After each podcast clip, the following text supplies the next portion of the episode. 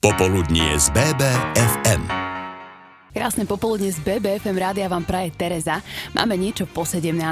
a to je už hodina, kedy zvykne väčšina z nás byť doma. Za normálnych okolností sa možno chystá niekam von a možno práve aj do divadla. A ja tu mám dnes herca z divadla Jozefa Gregora Tajovského Richarda Sanitru, ktorý je aj pedagóg na Akadémii umení a taktiež je aj dubbingový režisér a dubbingový herec. Rišo, čau. Ahoj, pekný deň všetkým. Ďakujeme. Moja prvá otázka pre teba je, ako sa máš? No, a teraz celkom dobre, lebo uh, musím povedať, že som si spravil výlet cez okres. Zo Zvolana som prišiel do Bystrice a normálne som to mal ako malý výlet vlakom a až, až neštandardne som sa z toho tešil. Taká rebelia, áno? Trošku, áno. no, ja neviem naozaj, kde začať, lebo ty na tak relatívne mladý vek máš naozaj mnoho skúseností za sebou. A moja prvá otázka by asi bola, kde to všetko začalo u teba? He, najmä herectvo teda. To, toto je veľmi uh, otázka taká, ktorú herci dostávajú samozrejme, lebo je to netradičné povolanie a ja neviem, kde to celé začalo, pretože ja som bol od malička vychovávaný matematik a chodil som do matematickej triedy a vlastne ako keby tá budúcnosť mi bola predurčená a potom počas Gimpla vo zvolenie som chodil na gymnázium a chodil som tam, nás podporovali tak ten vzťah ku kultúre, začali sme chodiť do Zvonského divadla a nielen tam, ale aj taký festival beží vo zvolenie, víkend atraktívneho divadla, takže som sa stretal aj s takým netradičnejším divadlom, a mňa to tak stále nejakým spôsobom dráždilo a, a vzrušovalo.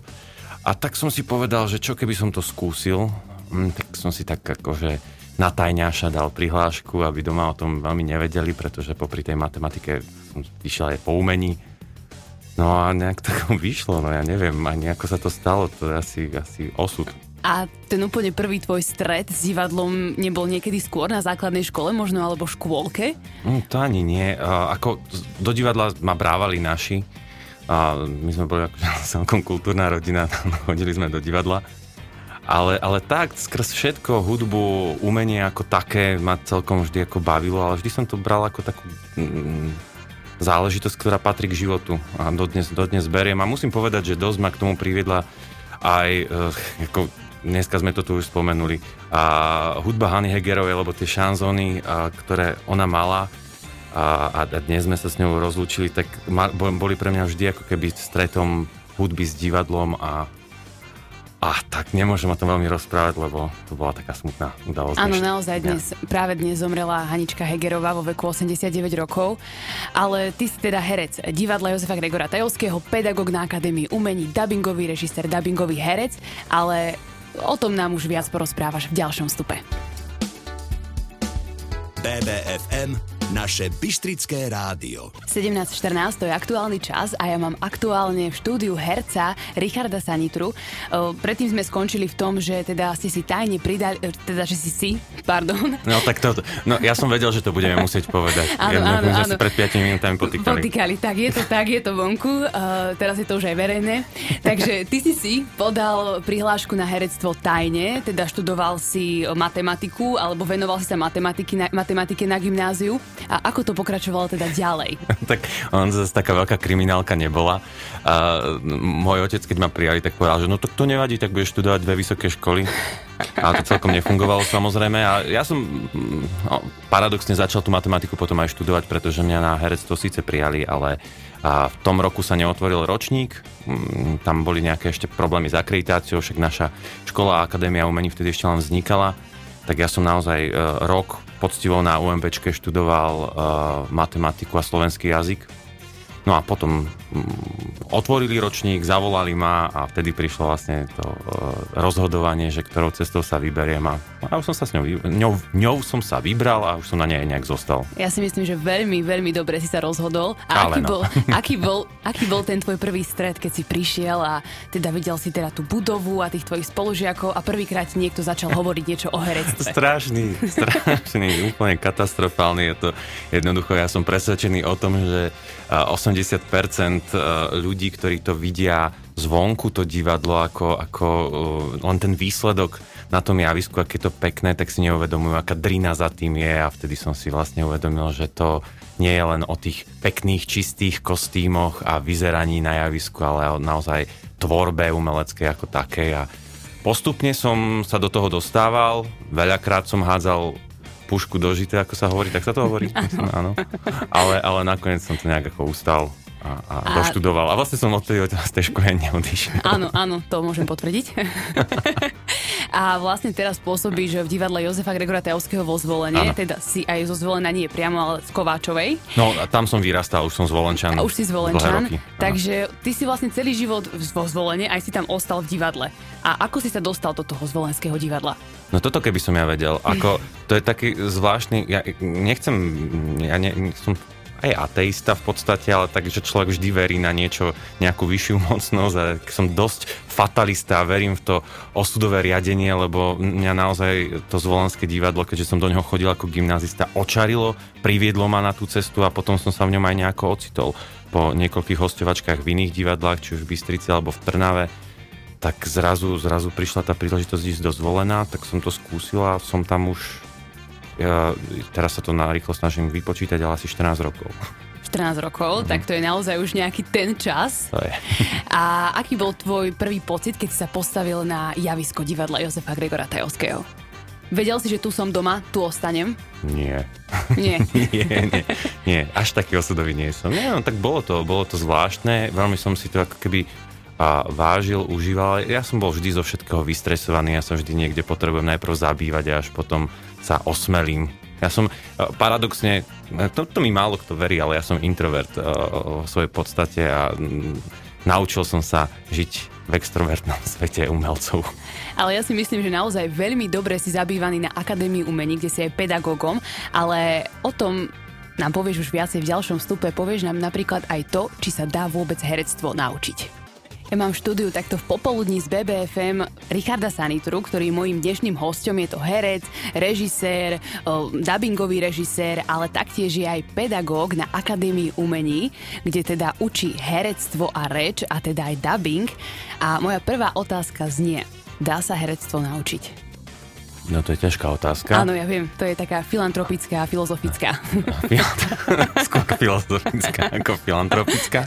A tak ja neviem, no uh, ja si myslím, že je to asi ako s každým umením, že isté predispozície človek musí mať na to, niečo, čo mu hovoríme talent, a, ale keď to je ešte filozofickejšia otázka, hej, že čo je talent, ale to je, to je taká nejaká tá iskierka, do ktorej my, teraz to tak poeticky poviem, musíme, z tej musíme rozdúchať plameň. A vlastne ale vy teda vyberáte tých budúcich, eh, pro, budúcich hercov. Áno. A teda sedíte tam a vybrali ste teda aj mňa. Ja som bola si jedna z adeptiek. Uh, a čo teda v tom zaváži? Čo poviete si, že áno, tento eh, má peknú reč, tento má pekný hlas, tento sa dobre pohybuje, ten z toho môže byť herec?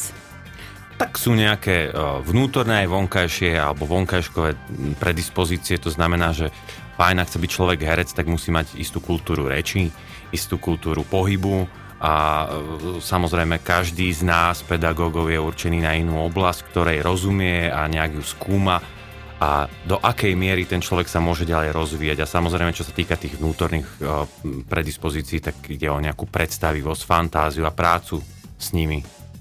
A vy ste teda okrem herectva, ste pedagógom aj reči. Potýkali sme si. Teda, áno, prepač, Ríšo. okrem toho, že si teda pedagógom herectva, si aj pedagógom reči. A to ma možno zaujíma, že tá, tie predpoklady rečové. Viem, viem, že teda sme z rôznych kútov sveta, aj na mm-hmm. škole, aj na rôznych školách. Jedni sú východ, z východu, jedni zo západu. Ako toto dokážeš odstrániť, alebo ako sa dá s týmto práve že pracovať? No tak to je samozrejme tie prízvuky a podobné záležitosti a, alebo vplyvy jednotlivých regiónov Slovenska. To, to je samozrejme cvikom a tým, v akom kultúrnom prostredí človek žije. Stačí pár rokov na škole a v tom prostredí a profesionálneho jazyka alebo tej správnej výslovnosti a človek si na to zvykne, ale samozrejme potom nesmieme zabúdať na to, že niektorí ľudia majú aj také že fyziologické prekážky, s ktorými sa ťažšie bojuje, tak je mi ľúto, ale tak z pravidla takí ľudia nemôžu študovať herectvo, keďže pracujú s tým živým jazykom. Ale skúmame tam aj iný rozmer a to je to, akým spôsobom dokážu vytvárať tú, tú interpretáciu toho textu tí uchádzači a budúci herci. Ako, ako dokážu naozaj zapájať tú predstavivosť, ako dokážu pružne pracovať s rečou.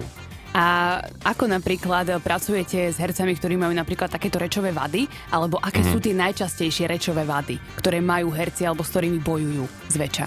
No, ak, ak hovorí, hovoríme tak, že ak majú rečové chyby, tak ich väčšinou nepríjmeme. Hej, to je, Áno. nie sme logopédi, a, a ak majú nejaké rečové nedostatky, ja to teda takto diferencujem, tak vtedy vieme samozrejme pracovať s tým a väčšinou ide naozaj o nejaké buď o, prízvuky alebo také, že ja tomu hovorím, že lenivá artikulácia alebo pasívna artikulácia, že človek málo otvára ústa alebo zle artikuluje uh, hlásky niektoré. A čo máme taký vplyv teraz uh, dosť intenzívne, keďže tej slovenčine sa menej venujeme, uh, alebo tej reči sa menej venujeme na tom predchádzajúcom štúdiu, na základnej a strednej škole, tak to je vplyv cudzích jazykov, lebo napríklad tá angličtina sa tak pedantnejšie učí, čo sa výslovnosti týka a tú, samo, tú slovenčinu berie každý ako samozrejmosť. No tak to musíme občas tak trošku dať na správnu mieru.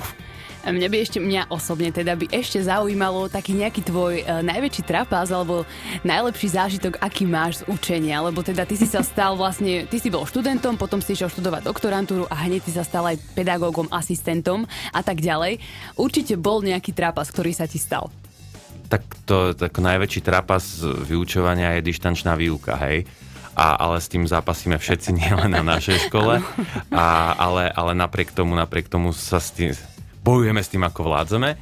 Ale tak tých trapasov bolo veľmi veľa, ale ja, ja mám veľmi rád um, tú vysokú školu ako takú tú otvorenú pôdu, kde uh, spoločne skúmame veci a objavujeme veci a v tom prípade akýkoľvek trapas je úplne povolený, pretože uh, ja som povedal, že ak si niekto vybral herectvo, tak uh, musí byť pripravený na to, že sa sem tam strápni. Presne tak, je to tak, potvrdzujem to. No a okrem toho teda, že si herec, že si pedagóg, tak si aj dubbingový režisér a dubbingový herec a o tom nám porozprávaš v ďalšom vstupe. Počúvate BBFM. 17.34, to je aktuálny čas a naozaj sa nič nezmenilo a ja mám stále v štúdiu Richarda Sanitru, ktorý je herec, ktorý je pedagóg na Akadémii umení, ale je aj dubbingový režisér a dubbingový herec a Rišo, toto ma zaujíma, ako si sa dostal k dubbingu. E, e, mne stále vrta teraz, v hlave tá veta, že sa nič nezmenilo, no. no tak som tu. Ako som sa dostal k dubbingu, no tak e, priviedla ma k tomu samozrejme škola v prvom rade a štúdium herectva. V tom období, keď som mm, študoval, tak sme mali také malé šťastie asi aj trochu, pretože v tom období Slovenská televízia ešte vtedy robila mm, dosť veľkú sériu rôznych tínedžerských seriálov, respektíve nakúpila, ktoré bolo treba nadabovať, tak ešte keď som bol v prvom ročníku na škole, tak nás nahrnuli všetkých do dubbingového štúdia, v, teda v Banskej Bystrici, v Bystrickom štúdiu a mm, spravili sme taký malý konkurs, tak si nás nejakých štyroch vybrali a tak postupne sme sa učili za pochodu v praxi, dalo by sa povedať. Ale ty si sa vlastne dostal až od mikrofónu až vlastne k režii dubbingu. Ako toto prebiehalo? Tak ja, ja dlhodobo spolupracujem s tým bystrickým štúdiom a jedného dňa prišiel, prišiel, prišiel taký nápad, keďže chodili vždy externí režiséri z Bratislavy, že by to chcelo niekoho lokálneho a tým, že ja sa dlhodobo už teda v regióne pohybujem, tak a navyše učím na škole a dubbingové herectvo, tak prišiel taký nápad od uh, vedúcej výroby, že či by som to nechcel vyskúšať na jednom filme, filme a predsa len poznám aj všetkých hercov z regiónu a tak sme to nejak akože vyskúšali aj so šikovnou asistentkou režie Diankou Javorčíkovou, ktorú, ktorá je dobre známa poslucháčom tohto rádia. Áno, je, je teda našou moderátorkou.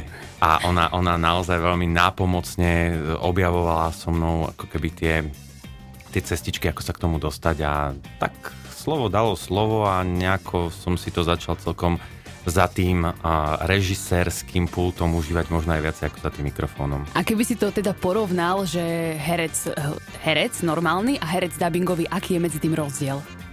No podľa mňa by nemal byť žiadny, hej, že dobrý herec by mal zvládnuť aj jedno aj druhé.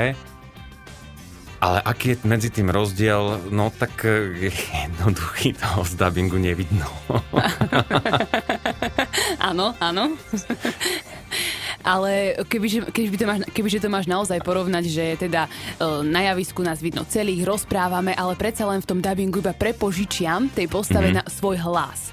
No, a takto, ono sa to dosť zmenil ten dubbing za tie roky a možno si tí starší ako ja pamätajú tie 90. roky, kedy naozaj to bol boom dubbingového herectva, kedy a človek si zapol film a chcel počuť hlas, ktorý si vie spojiť s konkrétnym hercom, že toto je ten, toto je ten.